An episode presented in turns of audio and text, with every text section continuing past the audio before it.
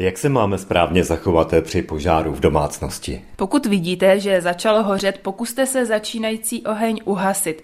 No když je to možné, odstraňte z blízkosti požáru vysoce hořlavé předměty, čímž můžete zabránit většímu rozšíření plamenů. Podle toho samozřejmě, co hoří, musíme zvolit hasební látku. Takže jinak budeme hasit hořící textilie a jinak třeba v kuchyni hořící olej. Určitě ano, tak třeba to hořící prádlo, závěsy nebo pohovku hasíme vodou nebo hasícím přístrojem, elektroniku nejlépe práškovým hasícím přístrojem. Pozor, nikdy ne vodou, hořící potraviny a tuk na pánvi, to podle rozsahu hoření přiklopením pokličky anebo mokrou utěrkou. Hasícím přístrojem potom na rostlinné nebo živočišné tuky a oleje, tím je také možno to uhasit.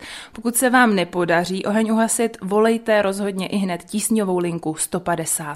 Ale co když nevíme, kde co hoří, ale k nám do bytu se dostává kouř a my prostě neznáme příčinu ani rozsah toho požáru? Potom postupujte tak, že pokud bydlíte v přízemí a máte možnost bezpečně opustit zakouřenou místnost oknem nebo dveřmi, udělejte to.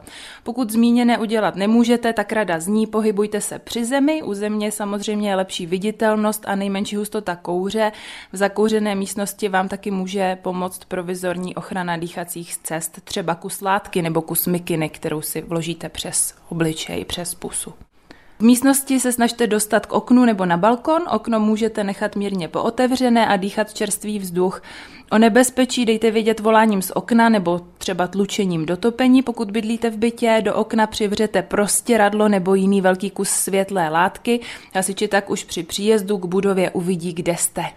A když jsem na místě události jako svědek, mohu být nějak nápomocen hasičům?